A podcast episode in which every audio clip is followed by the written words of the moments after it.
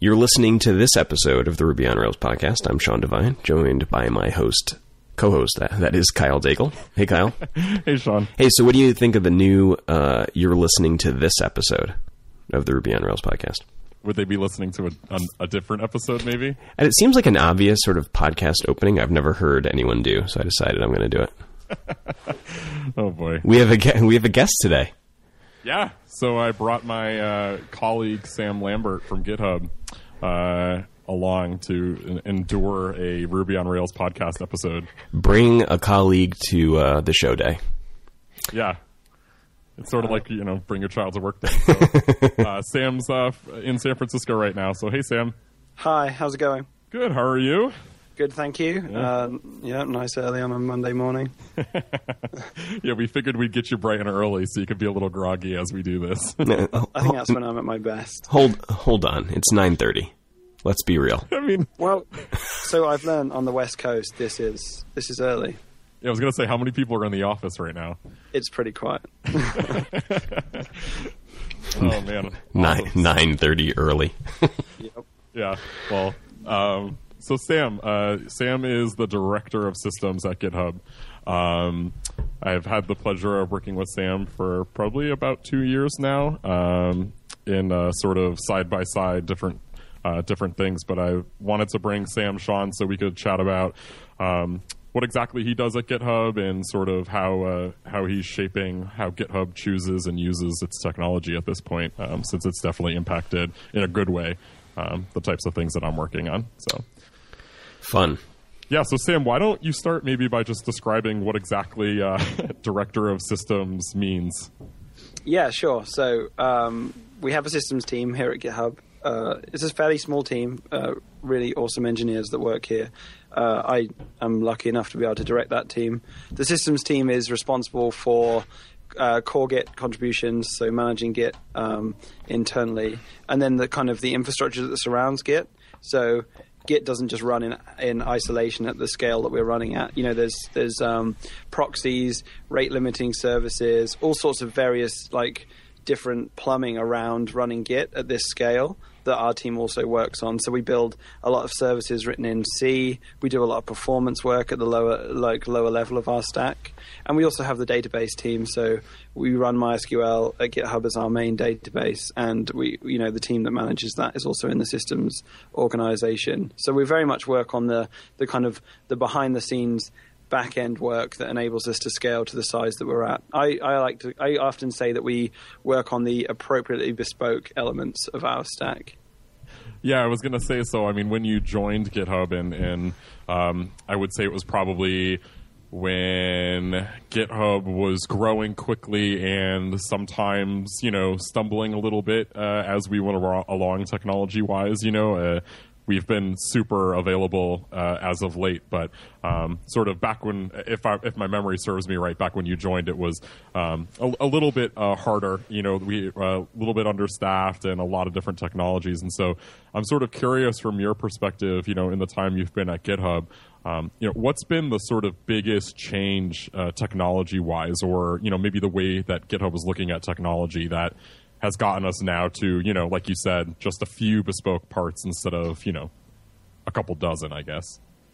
Yeah, so I think, you know, um, when I joined, I think it was a time that a lot of kind of specialist people started joining the company. So the company grew around this core set of engineers that were, they're just amazing, like engineers doing, you know, building up, building on this kind of general stack. And then it, it became like this this stage where it was like a, a, real scaling tipping point. So we started to get some some people that were like real e- experts in the specific technologies we used.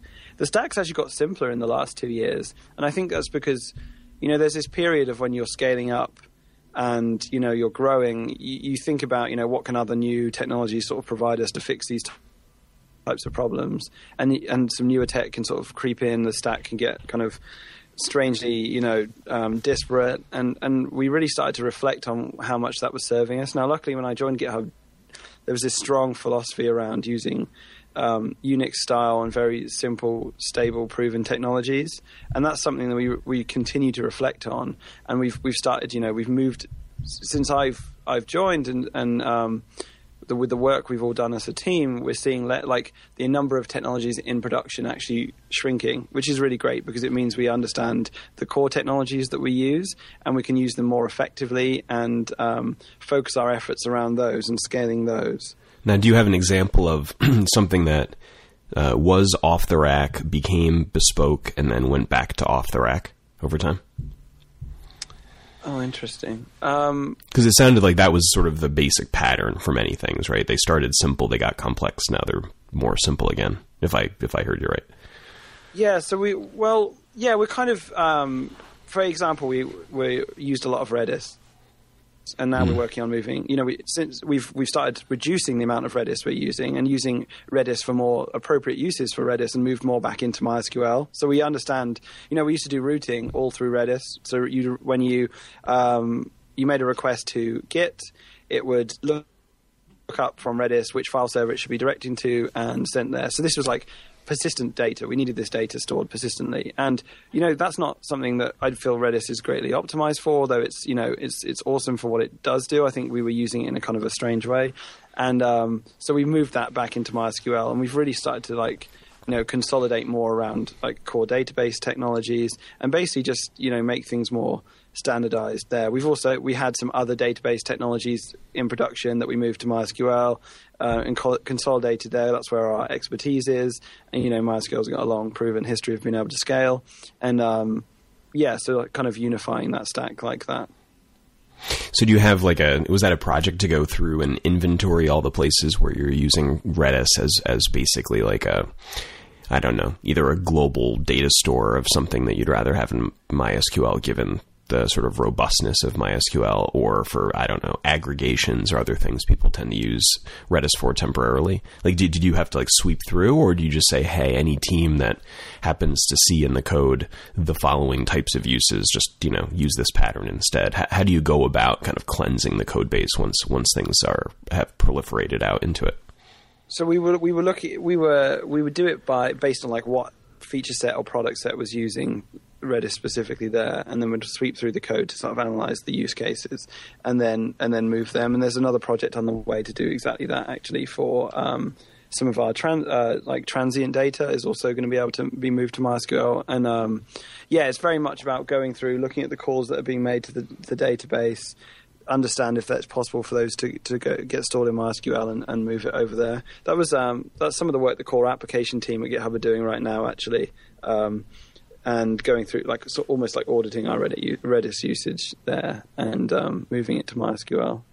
Yeah, we're doing. I'm sort of uh, impacted by that slightly because one of the things that GitHub is sort of moving away from is using serialized attributes in its MySQL tables. So if you're unfamiliar, yeah, you know, basically just storing a list of uh, virtualized attributes uh, serialized into like a giant blob uh, in in your MySQL table. And so one of the projects that I've taken over uh, for a while use that. And so one of the things that you know ultimately from Sam to Core App and then you know to each you know feature team, uh, mine being platform saying, hey, we're not going to use these anymore, and we'd like you to sort of move away from them. So just use actual MySQL so we can query on it and not have any problems.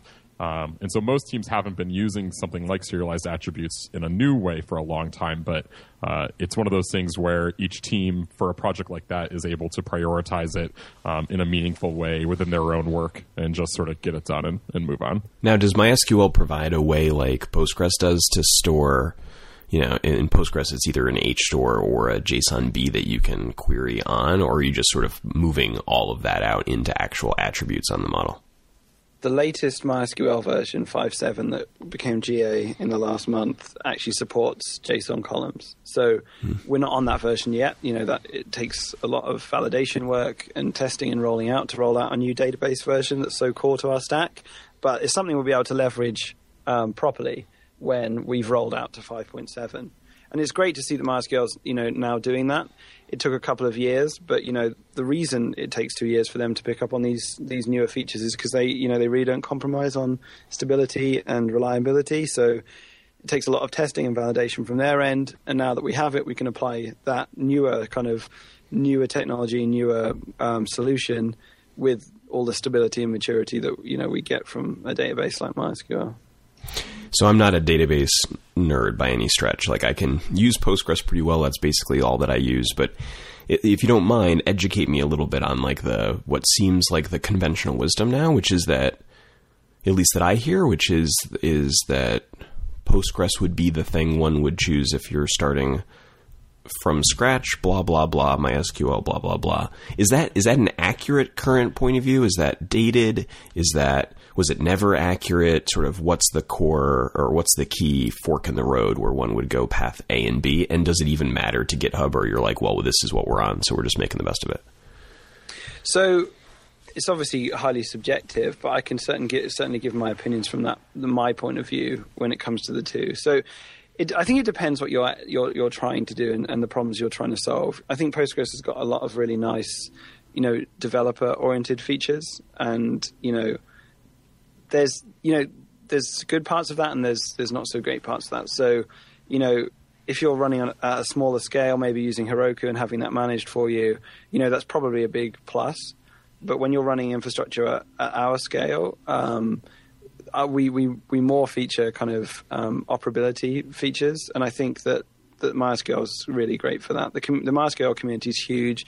MySQL serves the largest sites on the internet. Um, you know, Facebook are using it at a colossal scale, Google, um, Twitter, Yahoo, you know, and they're all contributing. So they're seeing these problems at scale and, you know, finding common issues and you know, applying that back via open source, and we all benefit from that. So when it comes to real stability, great replication story, you know, and reliability, which are the features you really want from your database, you know, qu- quick development features, you know, very, you know, they fall down. They, are not always necessary at a, a, large scale. You really were looking for reliability, and we're looking for a database that that does what it's meant to do really stably and, and predictably, fails, and most importantly, fails um, predictably. So, you know, it's, it's no one's job as a developer to prevent failure because it's just impossible. It's it's the job. Uh, the job is more likely around ensuring partial failure and predictable failure,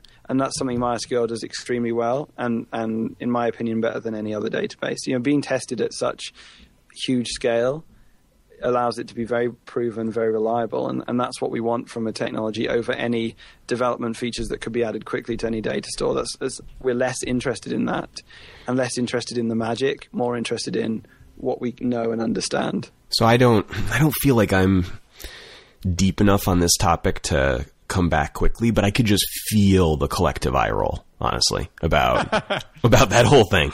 Like I, I, I don't know, it just it, that feels that feels a little dismissive of Postgres, but okay. No, I wouldn't say no, not at all. Um, Postgres has a great um, role to play in the community.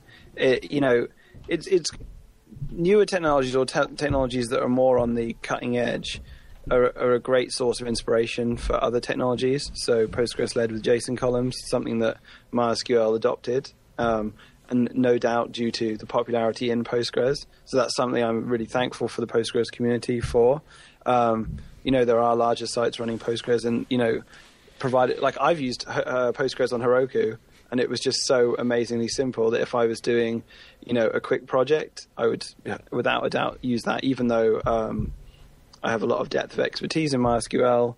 There's a lo- absolute load that it offers the community, and I think you know, really, the great thing about technology is everyone is out there to choose um, what they want, and they they're free to do that. I just think, I I, I just think I, I kind of I know what I pick in a technology, and the role of new technologies and the role of more cutting edge technologies is very is very clear for me, and I'm very grateful for them being there. But that doesn't necessarily mean I would put these things straight into production. Now, did you pick MySQL then? Not for GitHub. I would pick it in any other kind of larger scale project. Um, you know, luckily the founders picked MySQL early on, um, and I was lucky enough to come on and help work on MySQL at GitHub. Okay, so we're going to enter the I ask annoying questions that sort of contradict, show the contradiction in, in, in the MySQL conversation. So, and, and, I apologize because it's, you know, but what the hell? It's going to make for more interesting listening.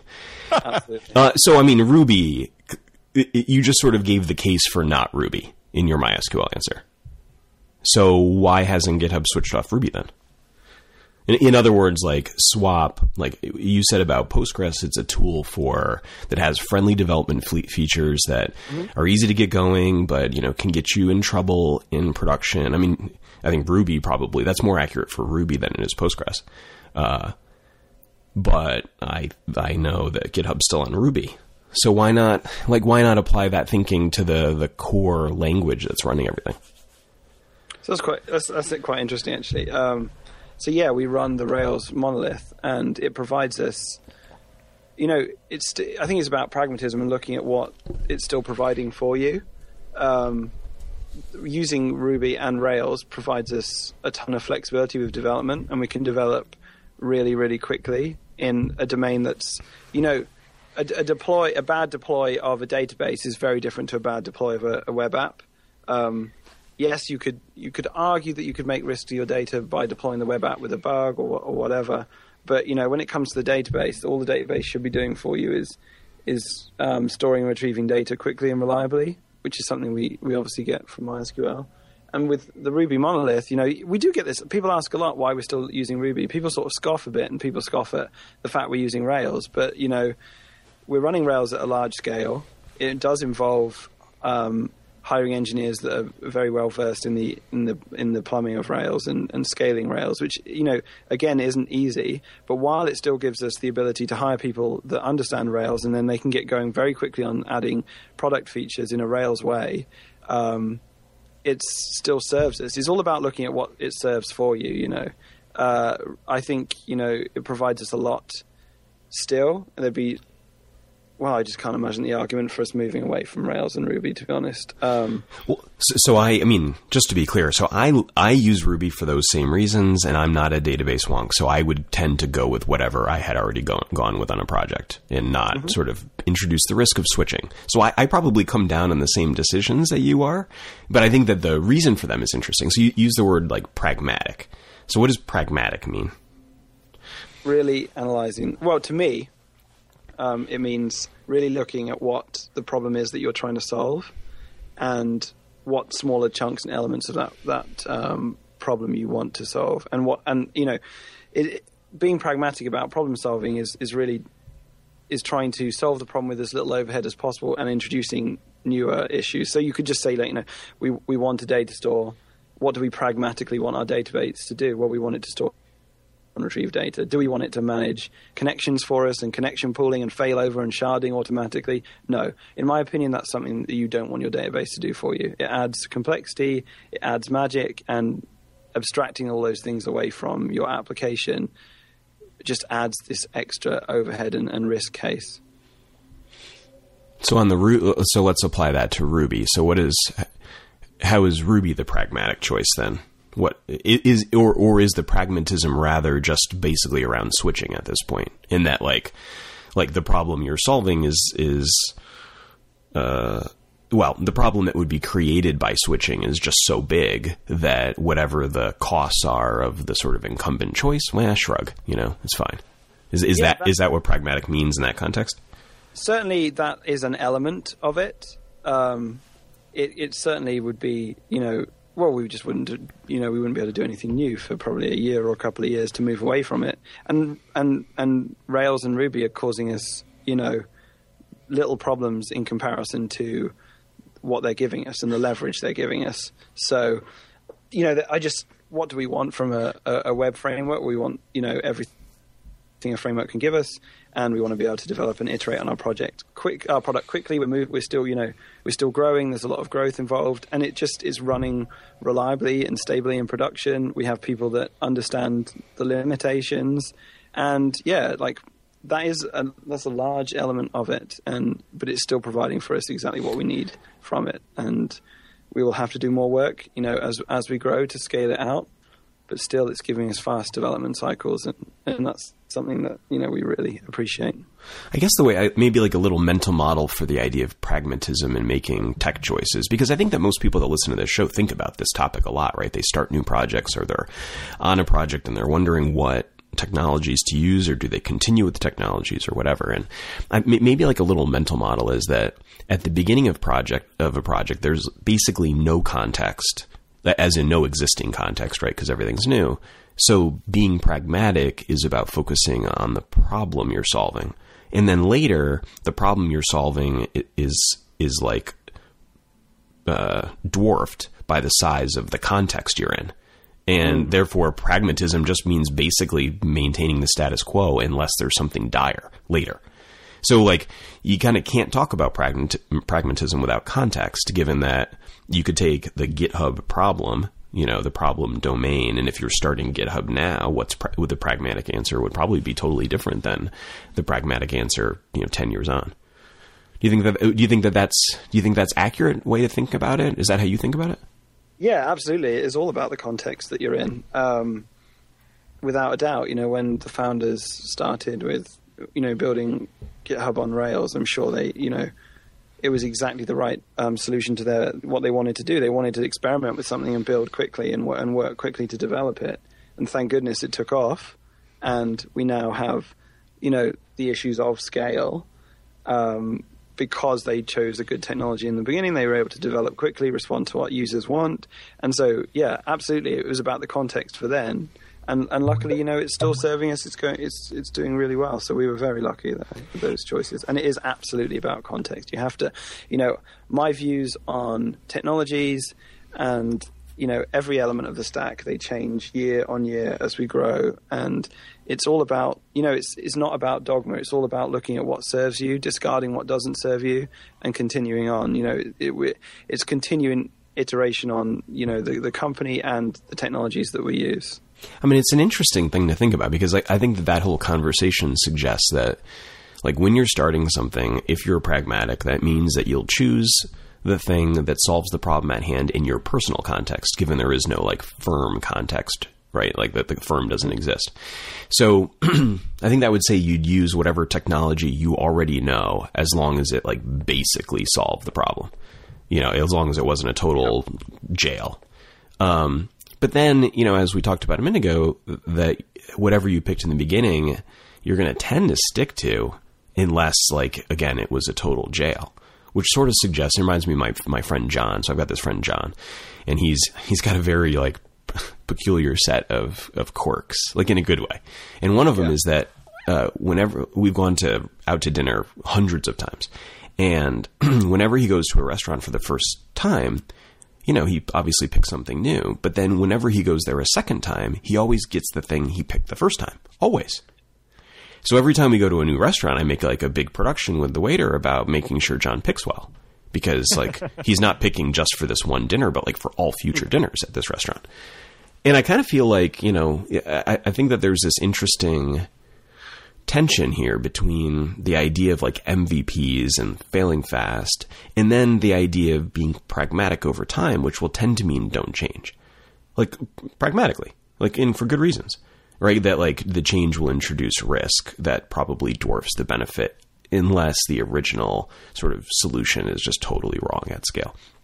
And it, it, kind of all that just says that the MVP ends up having a lot more weight than people think. Yeah, oh, absolutely. Yeah, without without a doubt. Um, which is why actually thinking about um, the kind of the understanding, the community knowledge, and the experience that people running at a larger scale are talking about is really important. So you could just well be stuck with the solutions you pick early, and you may want to question um, the feature. So, so a specific data store or stack element may give you tons of flexibility early on, handle a load of stuff for you, and that could pragmatically be a really good choice.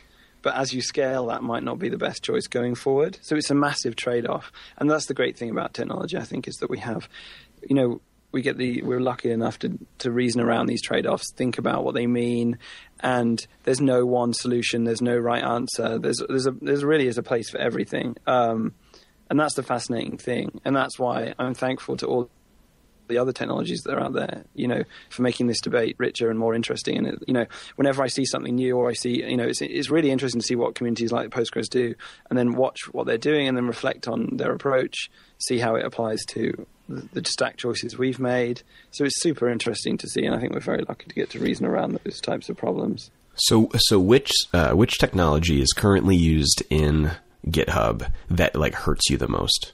That's like just the worst fit for the solution at hand.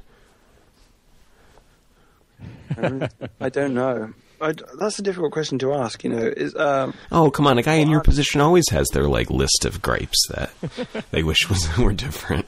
I do, but I couldn't. I couldn't apply the context um, enough over the medium of a podcast to ever really give people the kind of the understanding of why I have these gripes. You know, it, it, you got to think about whether that technology is being used fairly, for example, for what it's meant to do.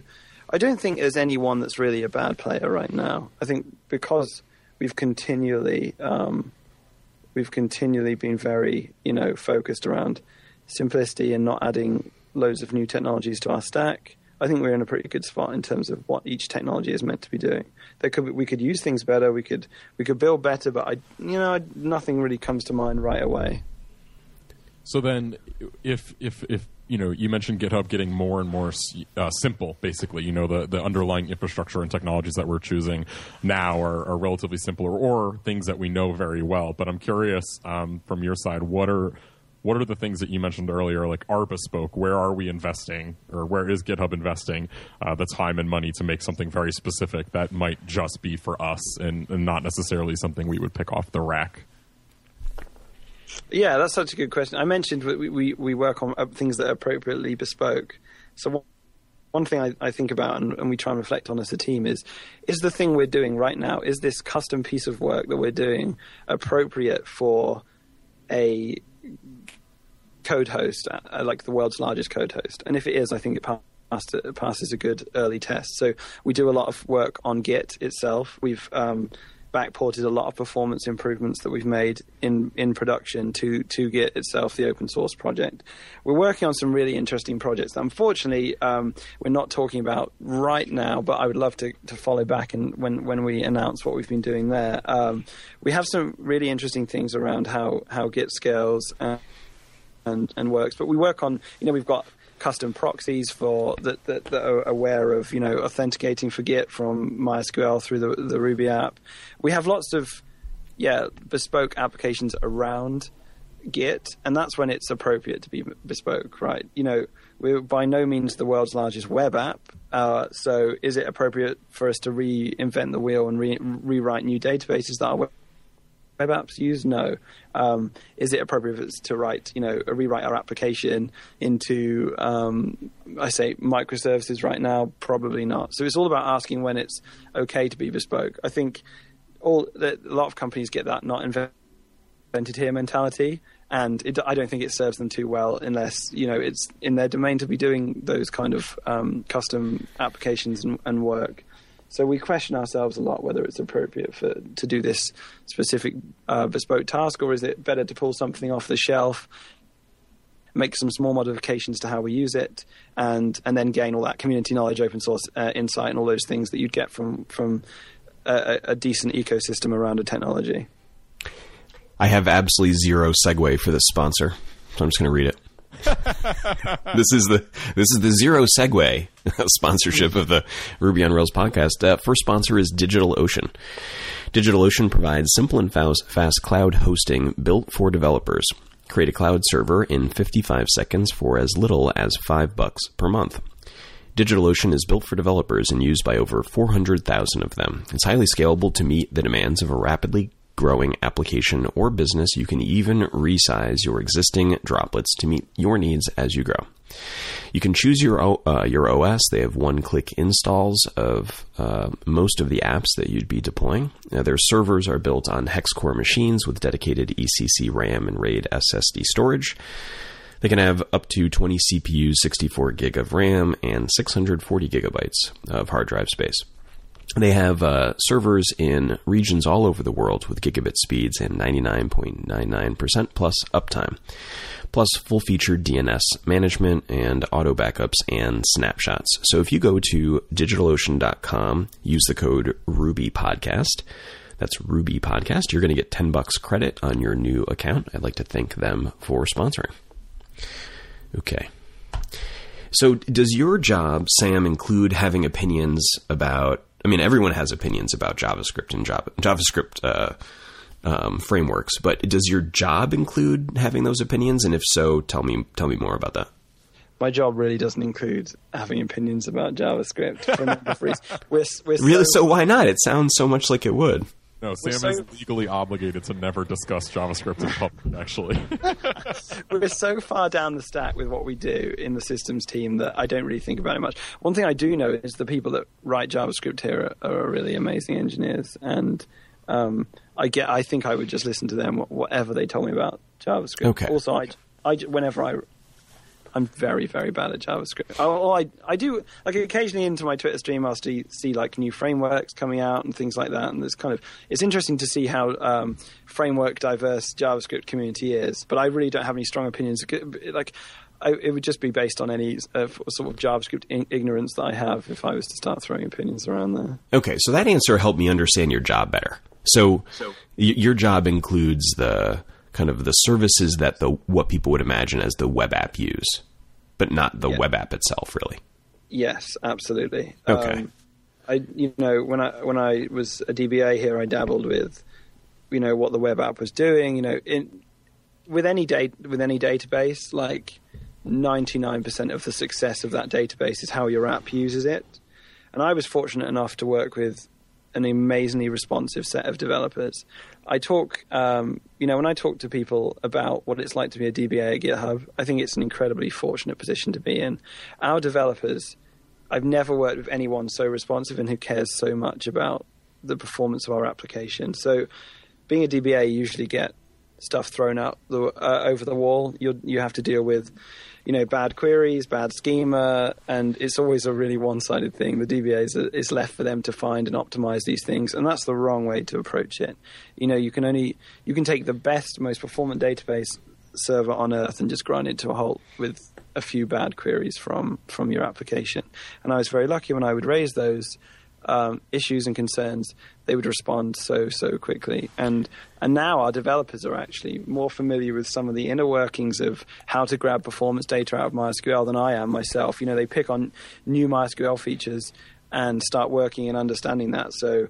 Just to shout out to our uh, engineering team how amazing it is to work with them when it, from that side of the stack. It's fantastic. So, can you tell me a bit about the process of going from so so GitHub originally was kind of just a regular old early days, granted, but regular old Rails app using Active Record, and I'm sure Active Record generated queries. So, how did things go from you know that and maybe e- either the queries themselves being uh, less than what you'd want, um, or or the schema, to your point, being being less? Like, wh- what was the workflow of you know you see or not just what was, but what was and what is the workflow of kind of go with the default Rails query that, that Active Record would generate all the way through to kind of tune it to eke out the performance that's going to really make a difference at scale. How does that how does that collaboration work?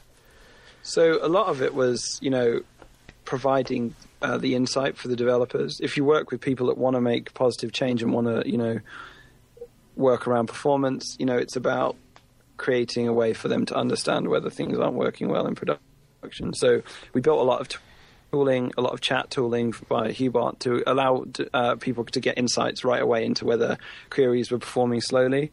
Uh, we also, you know, we also have like internal. Uh, we have a, an internal application called Haystack, and basically every time a slow query comes up, it gets fired into Haystack, and you know it's tracked, and the frequency of how often it's tracked, where it's coming from in the application. So the initial step was a real visualization effort, surfacing these um, these slower queries, and then allowing um, the developers to find the source of them. And if they were coming from you know, Active Record, for example, maybe writing them in raw SQL to get that kind of performance.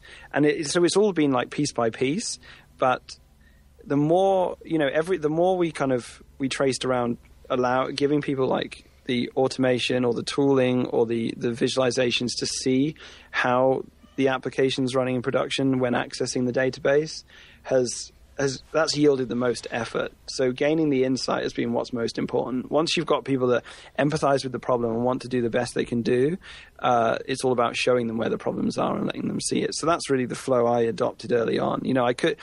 I could I could have sat and kind of picked query out piece by piece from like the MySQL slow log or whatever and raised issues each time, but that doesn't just doesn't scale organizationally. So I actually invested more time in in building um, tooling that shows forever how we can how how the app is performing with the databases. So it's about detection and communication. It's not really a technical problem given the engineering talent. It's it's just to make sure people are aware of what's going Absolutely. on. Absolutely. So it's I in, think my, Go ahead. sorry. Well, I think my message to everyone out there as a developer is usually if you see your database going slow, it's probably your fault and not the, the actual database. I think that's how a lot of technologies get a really bad uh, rap. They're, they're, they're used early on. You know, I, that is kind of like this usual story. Oh, the database is slow. They either you know chuck the database out and find something else, when really it could just be adding an index or optimizing your query. Um, so it's, I think it's actually largely organizational, and, and when it comes to those types of problems. I think that that that like uh, rule of thumb extends beyond the database. Like I think about that for most programming tasks that I'm working on. Like if there's a problem that seems weird, it's almost definitely me. Um, Yeah. yeah, and that's good advice for I think newer programmers too, because I think uh, newer programmers have a knack for believing they found the bug. You know, when of course they didn't find the bug, uh, almost ever. Um, so is it, you mentioned that your tooling for kind of detecting and visualizing and communicating performance, um, query performance, is bespoke. It's like a thing that you guys built. Is that right? Yes, it hooks into yeah, it hooks into our applications that, that way. That's interesting. So that sounds like a not good application of your previous sort of rules about what should be bespoke. Because there are really good community solutions for that. I mean, are- maybe commercial community solutions and probably some okay open source com- um, solutions too. So, what's Yeah. the how, how do you sort of go through making the choice about whether to sort of keep and maintain that for GitHub versus using either open source or commercial services to do that work? So, because at a certain scale, oh, excuse me, um, because at, at um, a certain scale, everything kind of breaks down eventually. Um, it becomes, you know, we need more and more slightly bespoke solutions, and you know, we have used off-the-shelf things in the past, and it just, you know, when you're when you need the amount of flexibility we do. Uh, um, sometimes it's easier to, to roll your own in that sense. And, you know, again, you're right, it's something custom to us.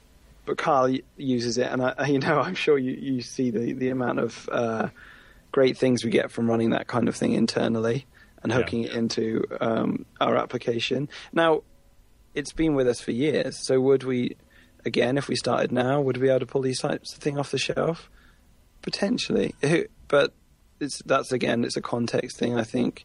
Um, I know certainly in the last year or couple of years, there's been some amazing products that have come out that are commercial around like data stores and things that are just they are fantastic, and we've dabbled with them, and they, we still kind of use them for some smaller smaller tasks.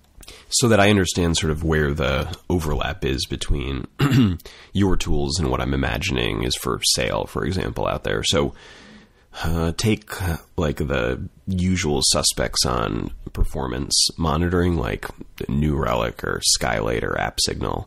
Um, it, it sounded like there it sounded like there was a pretty big overlap between what they provide on the query performance side and what this provides. Is that right, or does it do a whole bunch of things that they don't do and not a ton that it does that, or that they do? I think now they're probably closer. Yeah. Um, it, it- there's there's some really amazing elements that we do we get from it that I don't I haven't looked at those products in a in a long time actually. Um, I'm sure they are getting a lot closer actually, but there's some stuff that we can do with this. You know, we can we can tie it down to every request. If an, you know if we get an issue, we can see if it's coming for a specific user, specific repositories or organizations. We can even you know from this you can actually find a slow query and it gives you the entire um, backtrace of to where that query came from. So you can actually just click and get to the exact line that generated that query within our app. So there's some really nice, awesome bespoke features that we have. How that ties up to some of the commercial offerings out there, I'm not completely sure. But again, it's would it be pragmatic to try and swi- pragmatic to try and switch from those things now? Probably not. Also, when you run, you know, um, at some of the scale we're running at, it's sometimes easier to take hold of that um, yourselves and, and and not rely on a third party. Does Git so this is a dumb question, but is GitHub scale really super big? Like I mean, I know, I know it's big compared to the vast majority of applications that people that would be listening uh, would run. But is it a is it a big web application? I don't. I just have, I don't have an idea of that. I've, in terms of the internet, Yeah, like I mean, like how does how does how does one even met like bigger than a bread box, smaller than a house, sort of measure the scale of these things? It's three bigs, Sean. Yeah, three. Yeah. Um, so our web app, yeah, that's actually an interesting thing. It goes back to the bespoke, uh, appropriate bespoke technologies. Are we the so if scale's relative, which I think it is, we're certainly the largest scale code host, which means we get the problems that you would expect, and you know they're usually bespoke. In terms of the web app, no, it's definitely not the largest web app around. Um, in terms of Rails scale, it's probably up there. Uh, I think if you look at our like Alexa ranking. GitHub's I think the 90th most visited site on the internet, so it's kind of that's quite quite large scale, I would say. But uh, probably a medium scale web web app when you stack the web up, I'd say. Um, so yeah, we see problems that it would be really inappropriate for us to roll our own for, around the the web app, and certainly for the Git infrastructure, then it's really appropriate to be rolling our own there. That's an int- yeah, exactly. So that's an interesting question. I wonder like what like what's what's 91? You know, like because GitHub seems like such a huge thing if you're a programmer, right? Because it's just it, it's such a part of the community and such a part of your daily world. But I bet we'll be surprised if we look at its like you know similarly sized in terms of request volume apps uh, on the internet. It's gonna be like you know Genius.com or something like for you know rap lyrics. Uh, like that's my guess. It's going to be something about that, like that that that we wouldn't think is quite as big, but but you know has so much more read activity than GitHub does that it ends Yeah, up being big too. in the like in the um, being a developer or, or a technical person, GitHub is uh, you know it's the core of that. Not, not just working there, but like the the workflow. You know, everyone before joining GitHub, I, I knew about GitHub and um, used it, and I think you know most of our audience probably do.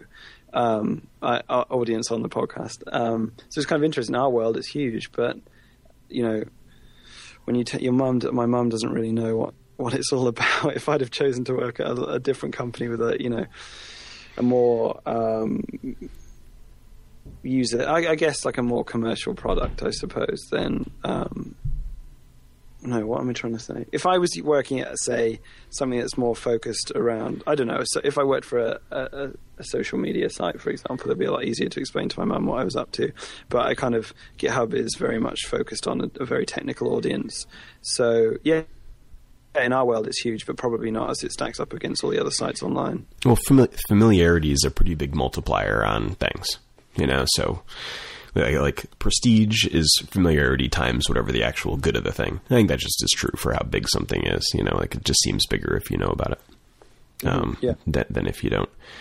I should do the second sponsor with absolutely no segue. It's Casper, your online retailer of premium mattresses for a fraction of the price.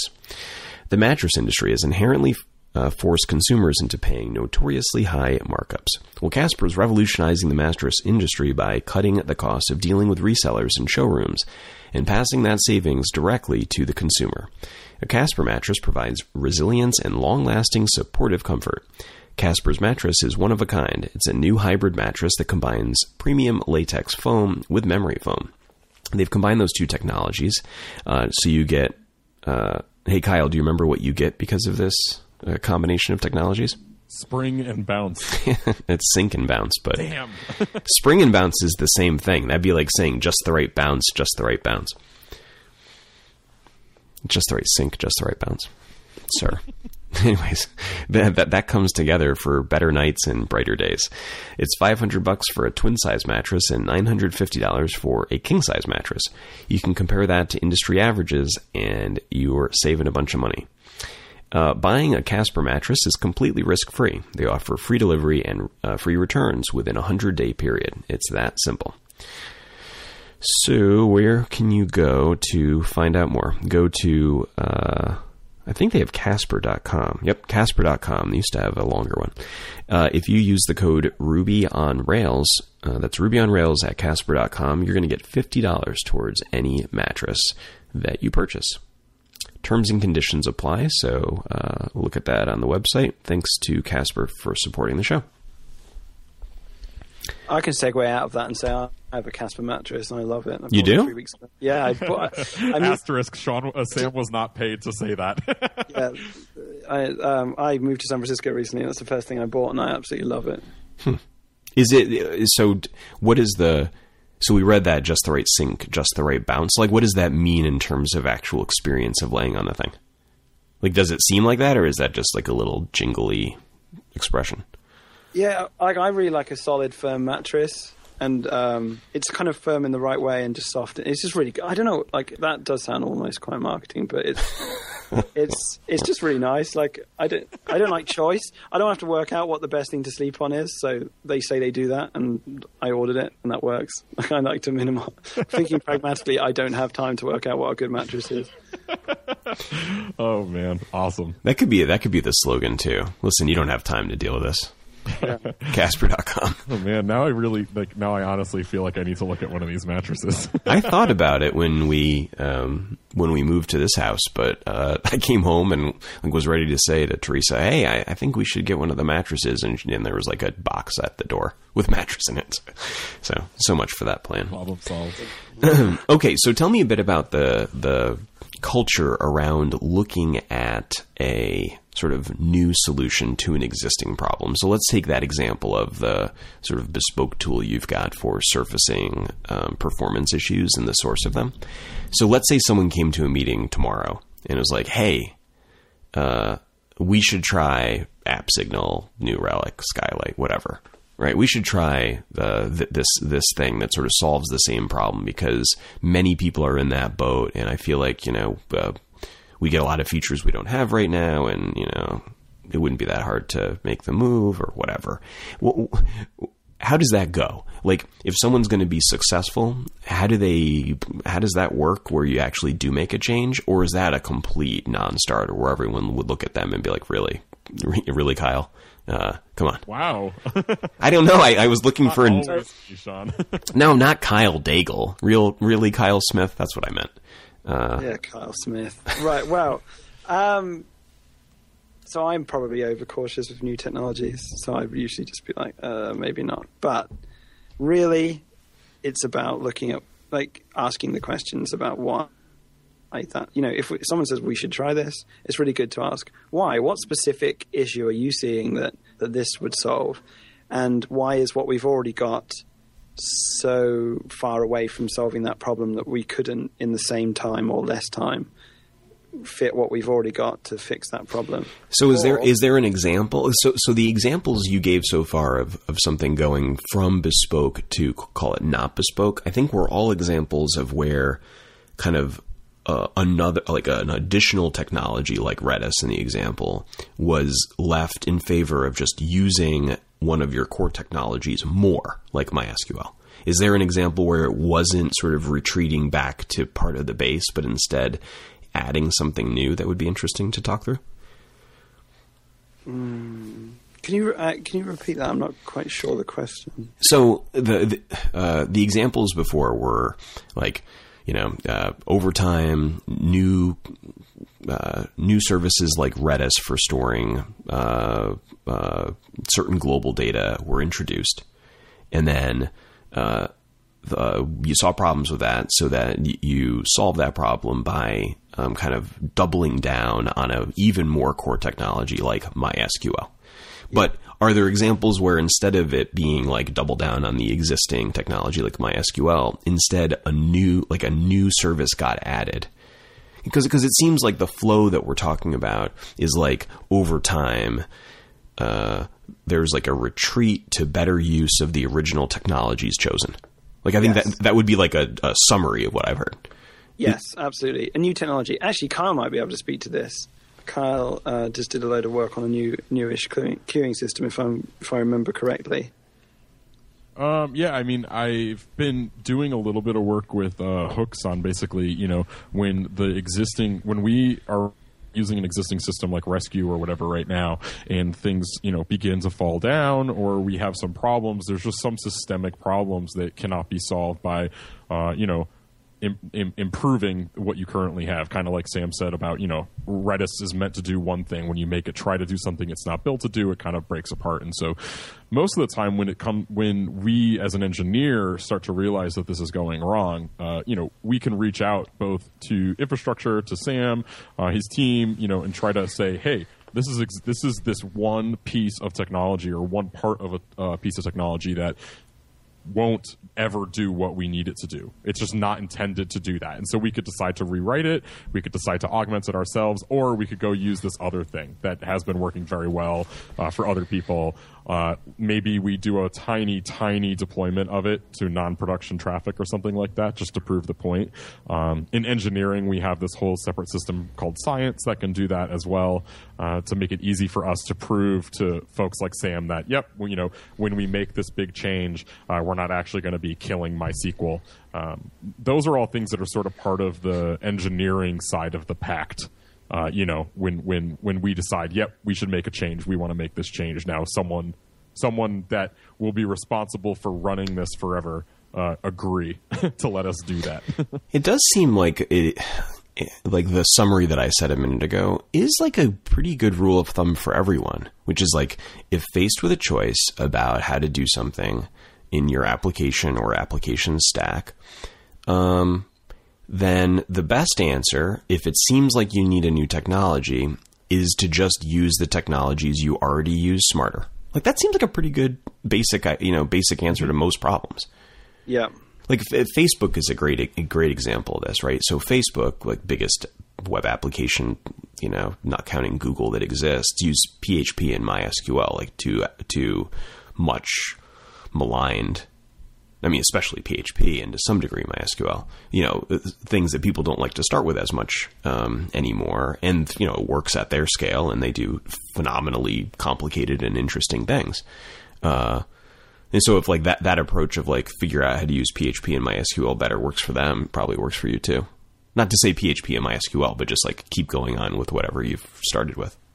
Yeah, absolutely. People I, like to ask me a lot, whether it's just to try and troll me or whatever. But I, they they'd always say something like, "Oh, I heard MySQL doesn't scale," and I'd reply with, "Well, unless you count Facebook scale as scale, then yeah, maybe it doesn't." You know, it's like there's a lot of people using it, and until you're you know running at a like a, a scale where you see those things break down, then it's I think it's okay. But I think it's. I was I did a, just did a talk at FutureStack actually about the argument for simplicity, and one of the things I talked about was I think there's a confusion with the idea that we're building systems and we're building you know websites that you know and do various different things, and it's it's like a complex task.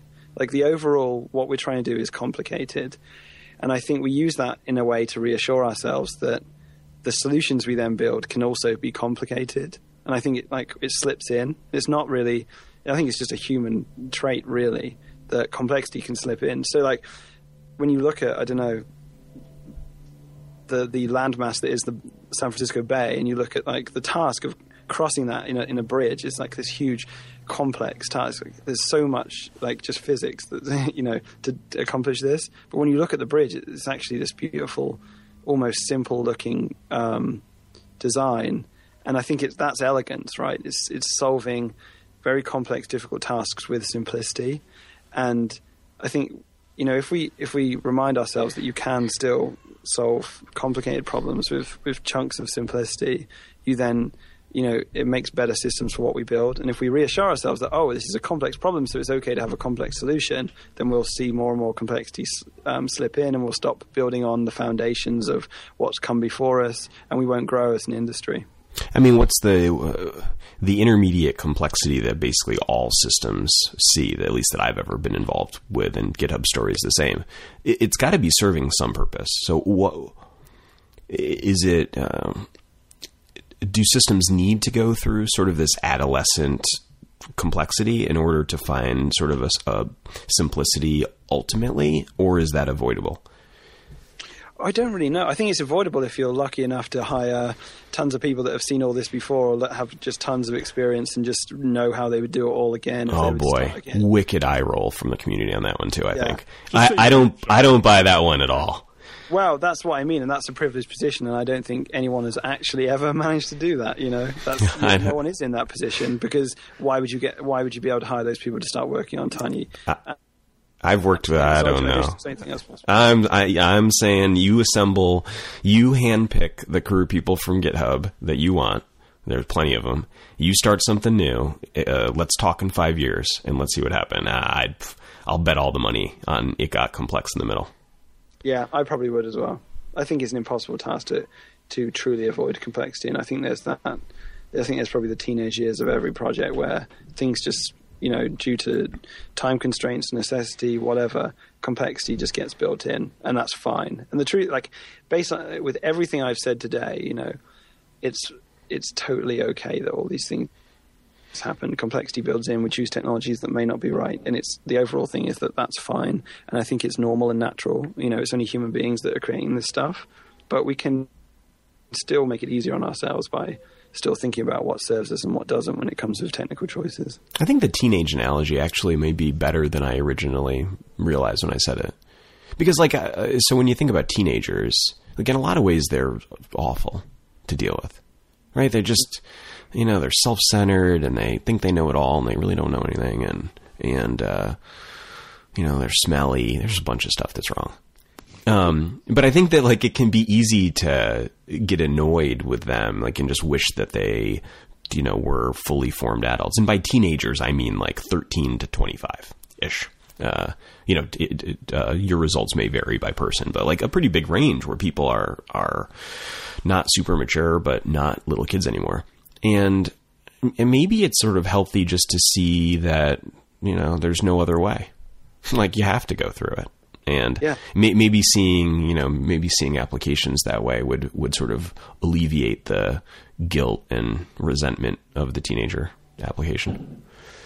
Yeah, abs- absolutely. I think it's it's completely normal and it's fine, and it's almost what's so interesting about our industry. Like we're just we're continually learning what it means to build these things. It's it's fairly young, and it's yeah. I think it's it's not only okay, it's expected. Uh, let me tell you about lynda.com. Do it. I'm going to jump right to it. Uh, lynda.com, here we go, is uh, the online learning platform with over 3,000 on demand video courses to help you strengthen your business, technology, and creative skills. You can get a free 10 day trial if you go to lynda.com, that's L Y N D A.com slash Ruby on Rails. Lynda.com is for problem solvers, for the curious, for people who want to make things happen. Maybe you want to master Excel, learn negotiation tactics, build a website, or boost your Photoshop skills. If you go to lynda.com, you can feed your curious mind. I've mentioned before that I have not taken their programming classes like RSpec testing framework with Ruby or Code Clinic Ruby or any of the JavaScript classes, but I have used them to brush up on my um, very limited design skills, and I found that to be very effective. Uh, you should uh, give it a shot yourself. Again, you can go to lynda.com. You'll get a membership that gives you unlimited access to training on hundreds of topics, all for one flat rate. You get a free 10-day trial where you get access to all of that at lynda.com slash Ruby on Rails. Thanks to them for sponsoring. End of sponsorships. End of sponsorships. uh, cool. Well, I, this has been uh, this has been interesting to me Good. because, like, I think that. Uh, do you think this is fair that that your job at GitHub is like four fifths? I mean, especially now. So, like, w- w- beyond the beyond the period where there were significant modifications happening to Git and sort of the core infrastructure on which the Git web app sat.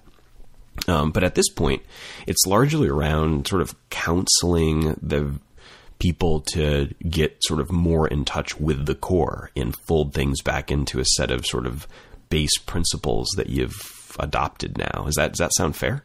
Instead of sort of exploring new things. Yeah, it's, it's certainly um, it's something that I advocate a lot for internally, and so do a lot of my colleagues. I think we're just we're we're just about there. I think it's just it's about staying like disciplined when we when we think about these things. It's certainly I care, something I care about a lot, and, and discussing these things internally allows us to make sure that we're we're we're on the right path and we're using and like you know it's just, I think it's just important to know why you're not using a technology as as much as why you are using it, and we definitely do explore. You know, it's not this kind of dogmatic approach that we take. We really are open to new technologies, new ways of doing things, and we have to be because you know, as we scale and as we grow, new problems will present themselves, and new solutions could be exactly what's right for that. Um, so I'm definitely not saying that everything has been developed right now that will serve us going forward. Um, it's just it's something to just kind of reflect on continually and keep going. And um, there's loads of amazingly new technologies out there that, as they mature, as they, they get their trials in production, that they'll they'll be great and they'll serve us with exactly what we need to do. So there's no hardline dogmatic approach to any of this. I think it's just reflecting on some of the things that we know and that we prefer to choose, and go from there and see um, see how this holds up. And the exciting thing is like I love changing my opinions on these things, and I love seeing what makes these opinions change and being open to change, open to changing how you think about these things, and being at a place where all the ideas you have around technology will get tested and pushed. It's an incredibly good position to be in. So, fun last topic. So, if if sort of that couple year, three year in explosion of using sort of new technologies and more complicated infrastructures is the teenage years of an application. And then like right now where GitHub is, where things have sort of settled in, I'm going to call this like the 30s and 40s, right? Like the the okay. the pre midlife. Like, what's the midlife crisis of an application? Then it's like, what? Where do things destabilize again? Do you think? Like, because uh, I don't think I think GitHub's pre midlife crisis. So, but I, I would bet applications follow this sort of organic sort of experience that people do, or uh, where they then have, you know, there, there's a second period of sort of destabilization of the self. What, what, what's? Do you think so? Do you think that's the case? And if so, what do you think happens? I think that's probably when colossal scale sets in, when every technology pro- probably breaks down in some way, and I think that could be the the phase in one's life where we get used to knowing what we, we're not good at and what we don't know and kind of accepting that embracing it and just doing the best we can with you know like if we hold our if we hold our sta- our standard as being nothing ever fails then we'll never be happy with what we're building um, if we understand that things fail but we can ensure that that's partial failure uh, that's the real maturity levels, I think. So pretending that databases don't crash is just nonsense, but making sure that there's a significant amount of them so that when one does crash, it impact impacts a tiny amount of people for a very short amount of time, that's when real maturity comes in. Really embracing partial failure and really understanding that it will 100% happen, especially the, the, larger you get. You know, if you tightly bind yourself to surface, services, the larger you get, you're just increasing the number of power supplies it takes to keep your site up. And while you're doing that, you're just actually increasing the chance of mm-hmm. failure. So, so segmenting that and making sure that when these things do fail, like I, I can imagine at Facebook scale when they're running like hundreds of thousands of hosts, the amount of failures they must see per day Oh my goodness! Uh, just hardware failures must be colossal. And so then having an application that's mature enough to just go, okay, I'm not going to completely freak out and take the site down. I'm just going to. This is going to affect like hundred users for the next 15 seconds. That's when I think real maturity comes into your application. And is and should you be building apps like that now in your teenage years? Absolutely not. Should you be uh, should you feel bad for not developing apps like that in your teenage years? Absolutely not. You've got to keep going and hope those problems come to you because then you must be doing something right. So I think that was a super clever answer, and I, I think that makes me think that I. Well, let me pitch something to you then on uh, uh, evidence that the community is is having some midlife crisis right now. So, if you're right that sort of uh, post midlife crisis, like we'll call it the 50s and 60s and 70s, is about accepting your own sort of mortality, the, the mortality of your application, right? That it will fail, yeah. and like you are who you you know you got to deal with it. Then and then the midlife crisis portion of an application or organization's existence is like the denial of that, like in sort of the the the um, after you should know better pursuit of immortality, you know, kind of like like people go through. Uh, that seems to me to be why people rail against microservices at mid-sized companies that aren't yet big. Mm. Because it's it's saying no, you know that just means that things will fail. And I've got a, a good like personal story related to this in a second, but. Uh, yeah, you know, no dummy. That means that you're, you know, now just in, uh, increasing the number of potential failure points, and now you have to account for all those. And, and I know that it's better to have a monolith where nothing will fail, and then there will be no problems, and that's because I know better. That's the midlife crisis. Like that, that, that, like almost like visceral distaste for the increased failure points for microservices. Now, like everything, there's some good truth in the distaste for them but my I think that the like sometimes it feels frothy, like it peaks almost the distaste for it. and I bet this is why. Could potentially be. Microservices is a really interesting one. I saw a good debate on Twitter actually. I can't remember who was involved, but basically, you know, some, someone was looking into microservices, and the, the question was like, "Oh, this looks good, but like, but why?" You know, a lot of it's, you know, I can see why people do it, but I think you'd you'd have to be for me, there'd have to be a real pragmatic discussion around and why to move to microservices, and then take a partial approach as well. You know, the off and on. I think technology is so dogmatic at times about these things. I think we get really, it's all or nothing.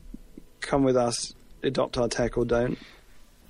I think it's it doesn't do us a service as an industry. I think you know, extracting smaller chunks out of your application as you grow and doing it that way, and if you end up with microservices, that may be the right solution for you.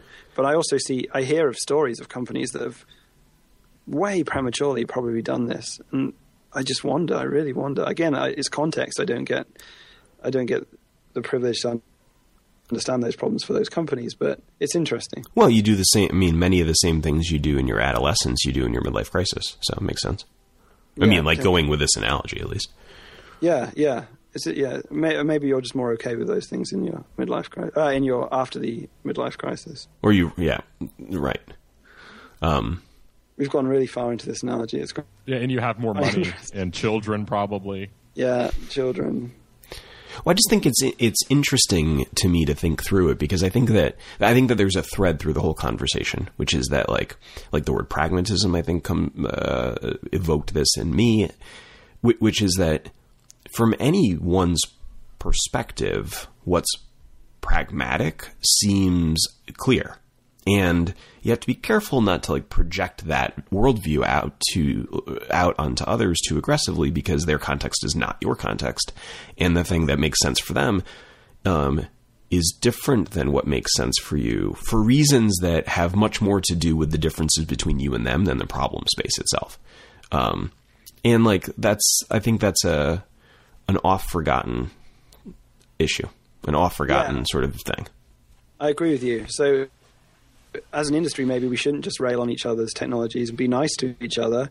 Uh, understand that we we our problems are completely different. That's why I, I, try not to talk about anyone else's technical choices or technologies. I know why I've chosen mine from my context and my viewpoint.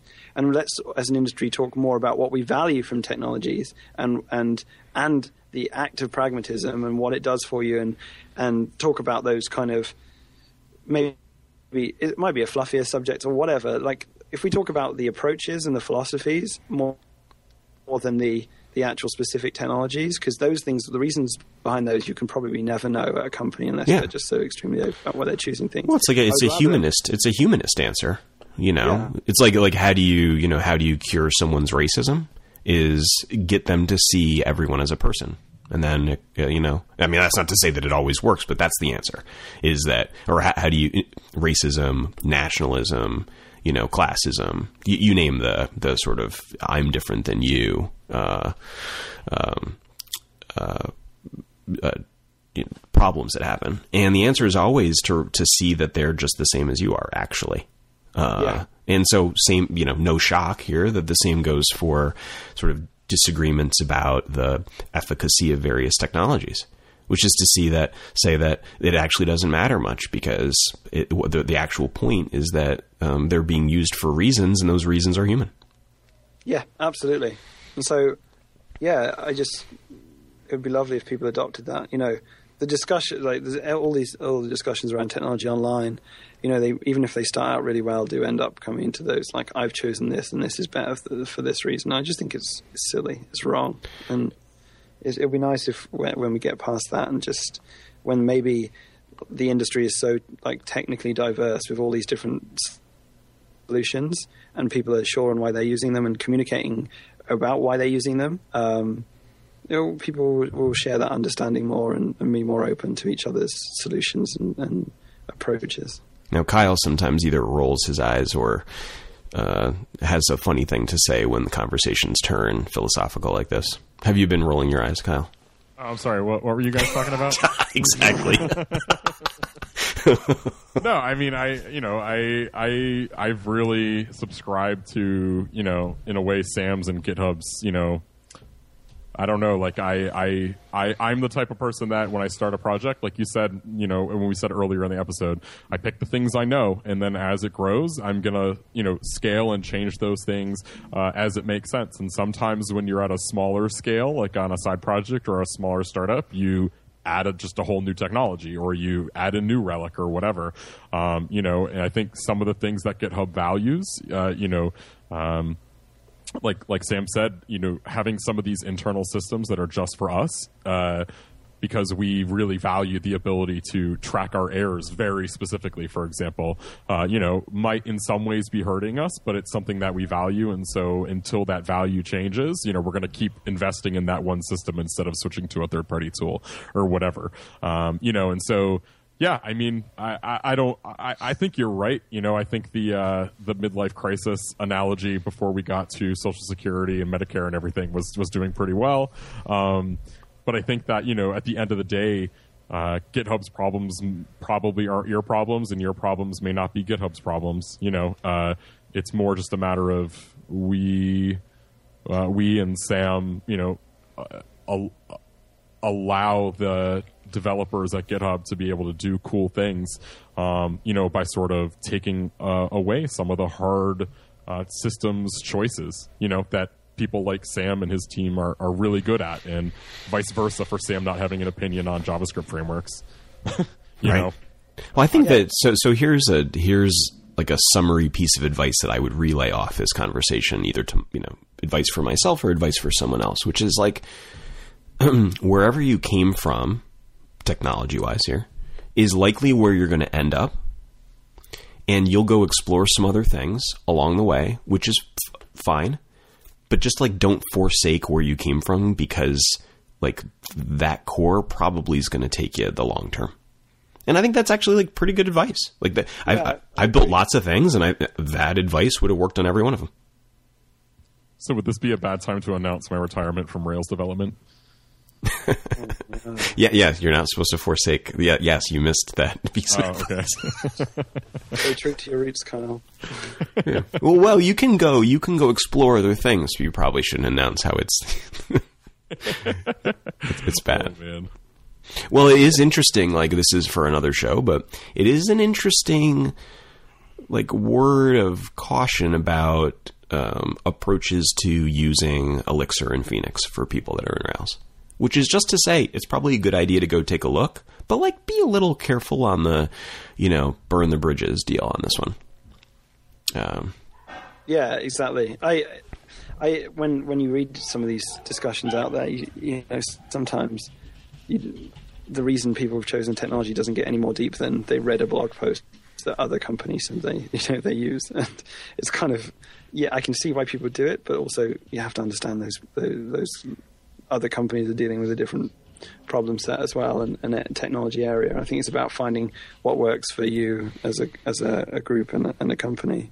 And oh. it's interesting what you say about the origins there. Actually, when I read back some of the the writings of our early engineers at GitHub, they very much had that very pragmatic Unixy style philosophy. Um, it's amazing how that shaped us, and I think we're extremely lucky that they, they had those thoughts early on. Um, and I, I, still refer back to stuff that was written years and years and years ago and reflect on the ways we're doing things now. And it's actually amazing how um, those philosophies have held up. Well, I think that there's uh, I think there's something interesting about your blog post um, comment there, which is that like as long as what you picked was used by a sufficient base of people, like as long as it wasn't just a, a bad in all cases option, you know, as long as it was like a reasonable choice on the on the sort of uh, on the efficient frontier of the uh, solution space, it actually p- picking some random blog post to read and go with is probably as good of an answer as any other one. Because we've already said that you're going to tend to stick with whatever you go, went with, and that its virtues actually don't matter past the initial part because you're going to stick with it because it's what you have, not because it's the best anyhow. It like pragmatically, you're going to do that. So maybe it doesn't matter. Maybe like that's it's sort of like not. To, I've already talked some about uh, politics. So here's the religion example. I think there's like a philosophy that says you could just pick a religion and go with it. And you know, as if you've like followed it reasonably, you'd probably be just as well off with one as any other. And I think that there's like a corollary there with uh, with technologies that's probably sort of accurate. yeah, if, if it serves the same basic need, I guess it's Yeah, right. down to the specifics. That's actually when it comes to hiring, it's quite interesting. Um, we we also hire quite generically, so we look for the traits that we want in an engineer, um, and so you know we hire some engineers that haven't actually done Ruby or, or Rails at all to work on our app, but they've seen a lot of the core elements of engineering. They know how things break down. They know what types of failure to embrace. They know the, the, the core kind of domain that we're working in and then being able to pick up Rails and Ruby is just the specifics of that. And it's easier to teach someone, I think, the, the, the Rails way of doing things than it is to teach someone uh, experience and g- essentially give them the battle scars yourself. Um, if you can hire people with those battle scars and then adopt them onto your technologies, um, you serve that need of you know real experience in in in at a larger scale, and then the specifics almost don't matter at that point. Well, I suspect at this point that the sort of the Rails way of doing thing is like one part to the ten parts the GitHub way of doing things in the what you'd need to learn if you worked at GitHub. Like in other words, like if like take like like I know the Rails way of doing things. And I and you know I'm a pl- plenty good engineer, and if I came into GitHub, most of what I'd need to know wouldn't be that, and would be how does GitHub do things. I bet. What do you think, Kyle? I think there's de- definitely some, a lot of Railsy stuff um, still being done. There's there's the appropriately non like there's some things that just Rails doesn't can, can't do for us, and it nor that should it be trying almost because then at our scale it becomes just bespoke and one size fits all solution just wouldn't matter. But I'm interested in what Kyle thinks there as someone who pokes around the Rails app more than me. Yeah, I think it's probably more the Ruby way of doing things than the Rails way of doing things. I mean, we we Yeah. we you know GitHub's always sort of struggled to keep up with the Rails versions, uh, you know, because we've it's been working on the lower versions, and so as we go up, we probably lose more and more of the Rails way, you know, in giant air quotes, and it's more just about how to how to write Ruby well, how to write you know uh, object oriented Ruby well, performant Ruby well. Uh, that's something that, like Sam said, I mean, you can still hire uh, engineers who have the experience of writing performant code, maybe in other languages, and teach the Ruby way as you go. Right. So it's But like sort of like s- is way less important, I would say, just What- sort of in general. what ver- what version is it now on? Um, are we on four? I think Oh, okay. maybe Not sure. It might be high threes. Yeah, I think it is. Dot GitHub. It's actually high fees. I seem to remember someone cherry picking something from four recently in a pull request, so I think mm. we're not quite at four yet. Yeah. it's a slower process to to, to do those upgrades. Yeah. And I will say too, just just because Sam either uh, didn't mention it or rather, you know, was is too shy to say. uh, Most of the discussion today has been around, you know, technology choices like choosing MySQL or Postgres or choosing, you know, whatever. Um, but there, I I would say that a lot of what Sam's team does is solving like really gnarly engineering problems that you know are just, pro, you know, just programming. You know, it's it's rewriting some little piece in C using a much better algorithm that someone really smart at GitHub came together. Like I'm thinking of Vicent top of mind and GitHubEngineering.com, the blog that they uh, that GitHub runs. Um, there there is a huge part of systems which isn't just you know let's make sure that my MySQL is replicated and available. It's a you know a whole other part of let's get these tiny blobs out of Git very quickly. And this isn't something that we're going to add to Git. It's something that GitHub the company needs. So let's write it in C, you know, very performantly, doing this one specific thing. Um, there's a whole bunch of that, you know, engineering side too that isn't just, uh, you know, spinning up these various services that we all need. Well, that, that, I think that that point is like intimately tied with the whole conversation, which is like when you have a systems team that's ethos is to try to encourage people to use existing sort of core tools to their to the best of their abilities before doing something new, that buys you a whole bunch of time and capacity and expertise to actually work on sort of core system improvement, not like standing up yet another infrastructure for yet another right. tool. So I think that so I don't. I think those things are like deeply related because, like in that adolescent period, you don't have that. You know, usually the infrastructure team is overworked just trying to hold the whole thing together. They never work on low level stuff like actually improving the low level performance of the core bits that are getting called a trillion times a day. Um, yeah, by having that narrow stack, um, you know, smaller improvements there raise a lot of boats, and um, yeah, it's, it's true. It's it's also it's a choice. Where do you want to innovate? Do you want to choose boring technologies and, and not innovate on your stack and innovate on your product? I think that's probably a better choice for most people. Um, you can, I think, uh, again, I think we get confused as engineers that we should be necessarily doing things new and interesting and. Um, in our stack, and maybe that's not right. Maybe we maybe we should just be choosing boring tech and innovating elsewhere where we where we make, can make more difference. And a, whether boring is in the global context or in your context, I think is a is an important point from the conversation. You know, in other words, Ruby's boring to you and not boring to the rest of the world. Uh, like it, for many people, Ruby would be yeah.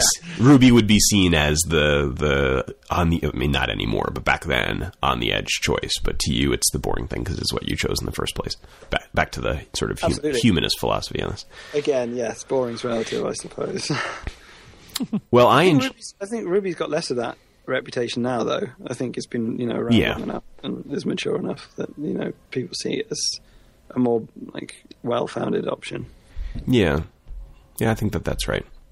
I think, you know, you'd still have people seeing any garbage collected scripting language as uh, being sort of categorically off of, you know, uh, categorically maybe more risky than, than something that wasn't. But, but, but I don't, I, mean, I don't necessarily think that, and I don't think that even matters. I think that whatever one picks is fine. And, you know, Absolutely, yeah, I agree with that.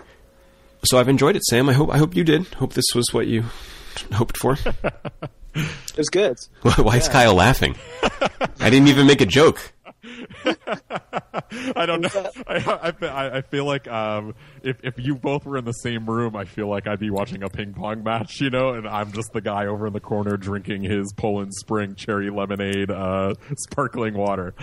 Well, I think this conversation sort of reveals a uh, personality flaw in me, which is that uh, Kyle's like, "Oh, we should have Sam on. He's this is how Kyle talks about you. He's you know wicked smart guy with a good accent.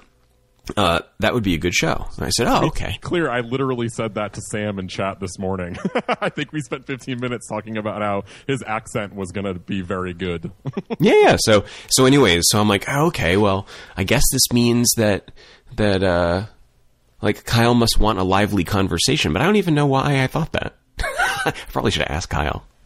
Lively's good. Lively, live, Lively's fine. Lively certainly gets the listeners. It's good. It's better than sitting here and all of us just patting each other on the back about how smart we are. Yeah. Yeah, let's not never do that. Because I am, I am pretty smart. Yeah, I was going to say, well, Sam is obviously very smart, and the accent's nice, so uh, as advertised, Could, maybe it is just the accent, but we'll, we'll never find out. You know, use what you got. Yeah, Awesome. exactly. All right, Sam, you want to you want to plug anything? Um, use GitHub for all your development needs, maybe. No, no, Sam, Sam, Sam. We're hiring. Oh yeah, and we're also hiring. Kyle, would Sam like to plug anything?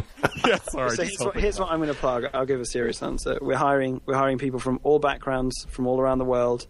Don't just feel excluded by the stack choices we've done. If you love of engineering and you're super passionate about building something that really does impact the world, come and speak to us. Um, don't worry about the specifics of any job role. You know, we're interested in in good engineers and people that want to make a, a change.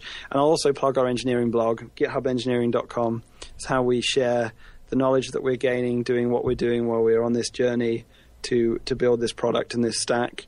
And um, we've got some great authors going up there sharing sharing what they love doing at the company. So definitely go and check that out. And yeah, that's all I really have to plug. I love posts like that. I uh, I don't I don't know the last time that I looked at the blog on purpose, but I've looked at you know tons of articles over the years and love them. Yeah, it's yeah. I, I doing doing the engineering blog and seeing what you have to share is a really good reflection point. Just just you know, the seeing the reaction, you know, the people out there that read our, our, our posts and come back with thoughtful replies, or just you know, just some they just say they've just really enjoyed reading it. Just it feels so good to know that um, people care about what we're doing. And some interesting feedback I got after my talk was actually like they this person came up to me and they said, um, "Thank you for for talking about these simple technologies." They f- felt they felt like in their organization, like they were they were fighting against this this cr- kind of creepy need for new complexity and. And he said, you know, just hearing it from someone that's working on a bigger site or a product that he loves, mm-hmm. hearing that it's almost okay just to just to choose something simple, and, and it was kind of really interesting. And I think, you know, sharing what we know and, and the things we've seen give people almost this new energy to to or, or just some affirmation around what they believe about technology. Kyle, anything to plug? I got nothing. Follow me. I'm K Daigle on Twitter. All right. Well, uh, I'm barely known on Twitter. Come say hi if you'd like. I've got nothing else to plug today, so that's a wrap for the show. Thanks.